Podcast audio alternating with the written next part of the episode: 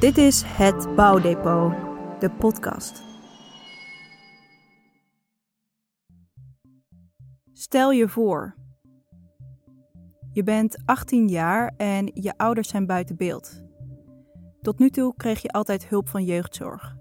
Maar nu niet meer, want je bent officieel volwassen. De overheid gaat ervan uit dat je ouders je nog een paar jaar financieel bijstaan en je helpen in je zoektocht naar een goede toekomst. Maar dat is bij jou helaas niet het geval.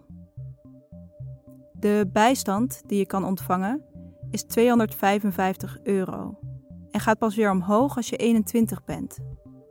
Je hebt dus eigenlijk altijd te weinig geld. Te weinig om van te kunnen leven. En dat geeft stress, onrust en onzekerheid. En dan is het dus ook niet gek dat je in de schulden terechtkomt. Je kunt geen eigen woonruimte betalen en dus word je dakloos. Soms kun je een tijdje bij een vriend of een familielid terecht, maar dat is vaak maar tijdelijk. Kortom, je verkeert in een crisissituatie. Ondertussen gaan jouw leeftijdsgenoten steeds meer op eigen benen staan. Ze gaan studeren, vinden een bijbaan of gaan op zichzelf wonen.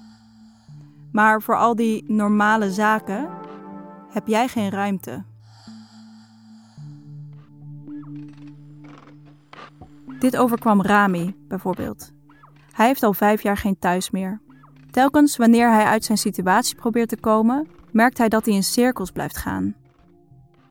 Vanaf de tijd dat ik dakloos ben geworden, ben ik slaapbanken bij mijn zus.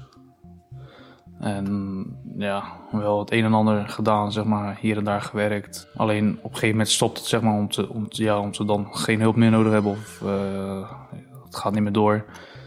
En dan kom je weer vast te zitten en dan te denken van hoe, hoe nu verder. En dan heb je weer wat en dan komt het weer terug. En dan blijft het zo de hele tijd doorgaan. Ook de 21-jarige Imene heeft een zware tijd achter de rug.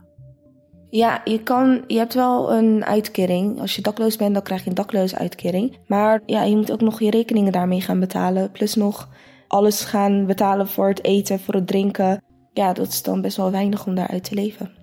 Je kan dan ook niet eens gaan kijken voor de toekomst, want je moet dan eigenlijk alleen maar overleven voor op dat moment. En ja, dat is dan, dan moet je weer gaan wachten tot de volgende maand. En als het elke maand zo gaat, dan kan je niet sparen voor een vervolgplek of iets. Dus dat wordt wel heel lastig.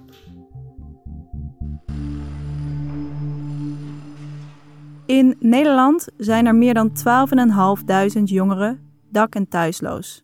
Deze jongeren hebben vanaf moment 1 pech gehad. Door het gezin waarin ze zijn opgegroeid, door de overheidsinstellingen waarmee ze moeten dealen en door het gebrek aan vertrouwen, waardering en onvoorwaardelijke liefde die je normaal gesproken van je ouders krijgt. Iets waar deze jongeren echt behoefte aan hebben, is een periode van rust. Met de ruimte en het vertrouwen om zelf hun leven weer op orde te brengen. Het Bouwdepot is een pilot waarin vijf voormalig thuisloze jongeren een jaar lang financiële rust krijgen in de vorm van een maandelijks inkomen van 1050 euro. Ze krijgen dit vanuit vertrouwen en zonder voorwaarden of beperkingen. Zo krijgen ze de kans om aan hun toekomst te bouwen. De jongeren zelf worden actief betrokken bij de vormgeving van hun traject. Met ondersteuning van hun begeleider en aan de hand van hun persoonlijke bouwplan. Uh, ja, mijn doelen voor het komende jaar is sowieso schuldenvrij zijn. Ik wil sowieso na naar mijn familie toe, want ik ben al vijf jaar niet op vakantie geweest. En uh, mijn doel is zeg maar dat ik mijn uh, huis gewoon helemaal goed kan inrichten. Dat ik gewoon de rijbewijs uiteindelijk kan halen en dat ik gewoon normaal kan leven. Ik heb bepaalde traumatische dingen meegemaakt de afgelopen jaren. Dus dat is uh, voor mij een heel mooi doel om daarmee te gaan helen eigenlijk en nu uiteindelijk te gaan leven. En mijn schulden dus af te lossen. Dus, Maar waar moeten we aan denken als we het hebben over bouwen aan je toekomst? Dit vroeg ik Marleen van der Kolk. Ze werkt voor Stichting Zwerfjongeren Nederland en is de drijvende kracht achter deze pilot. Het bouwdepot voor dak- en thuisloze jongeren. Uh, eigenlijk het bouwen aan een fundament, een basis. Dus Sowieso is dat bestaanszekerheid, hè? dus voldoende inkomen, een veilige woonplek. Maar er kunnen ook andere dingen, netwerken of wat de jongeren nodig hebben om zichzelf te kunnen redden naar de toekomst toe. En wat betekent het voor de jongeren? We vroegen het aan Rami en Imene. Het is fout gegaan, zeg maar, waardoor ik dakloos ben geworden.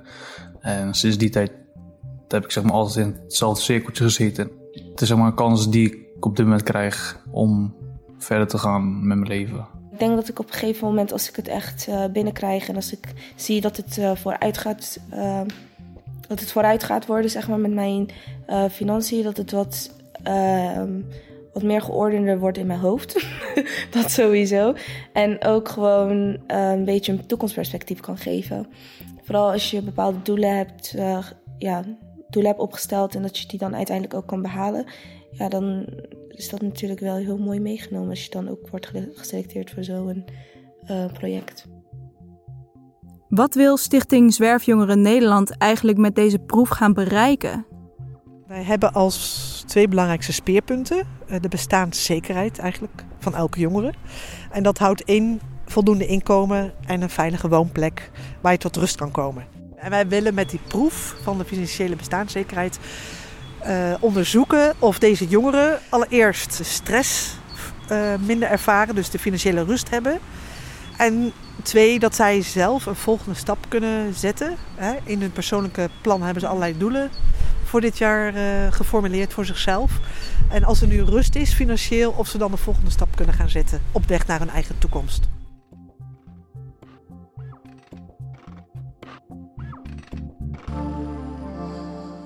In de loop van het traject zal ik veel spreken met social designer Manon van Hoekel. Zij ontwerpt het bouwdepot. Als creatieve maker en buitenstaander kan zij op een heel andere manier naar dit probleem kijken en gaat zij op een andere manier om met deze doelgroep. Elke maand spreekt ze af met de jongeren. De struggles, successen en lessen haalt ze op. En je hoort ze terug in deze podcast. Ook werkt Manon aan een methode om de visie van het bouwdepot te verspreiden. Nou, we doen de, de proef nu natuurlijk maar met, uh, met vijf jongeren. Maar we hopen natuurlijk dat in de toekomst uh, andere partijen, gemeentes uh, deze proef gaan overnemen. En dat we dat met veel meer jongeren gaan doen. En dat ze de inzichten die wij hebben opgehaald, die we gaan bundelen in een soort toolkit, dat we die dan kunnen gaan inzetten. Tot slot nog iets over mij. Mijn naam is Hanna van Lutterveld. Vanaf de zijlijn volg ik het bouwdepot, om er aan jou over te kunnen vertellen.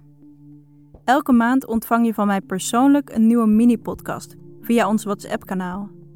Het is voor ons belangrijk dat de mensen die betrokken zijn bij dit thema meeluisteren met het bouwdepot. Dat is namelijk de manier om verandering teweeg te brengen. Dus ken je iemand bij de gemeente, zorginstellingen of organisaties of misschien wel in de politiek? Stuur het door. Zit je nog niet in ons WhatsApp-kanaal? Meld je dan eenvoudig aan door een WhatsApp-bericht te sturen naar ons telefoonnummer 06 82 18 63 12. Meer informatie vind je op hetbouwdepot.nl. Volgende maand hoor je meer en leer je Gino, Kira, Shaburni, Rami en Imene beter kennen. En we gaan dieper in op hun persoonlijke bouwplan. Tot de volgende aflevering.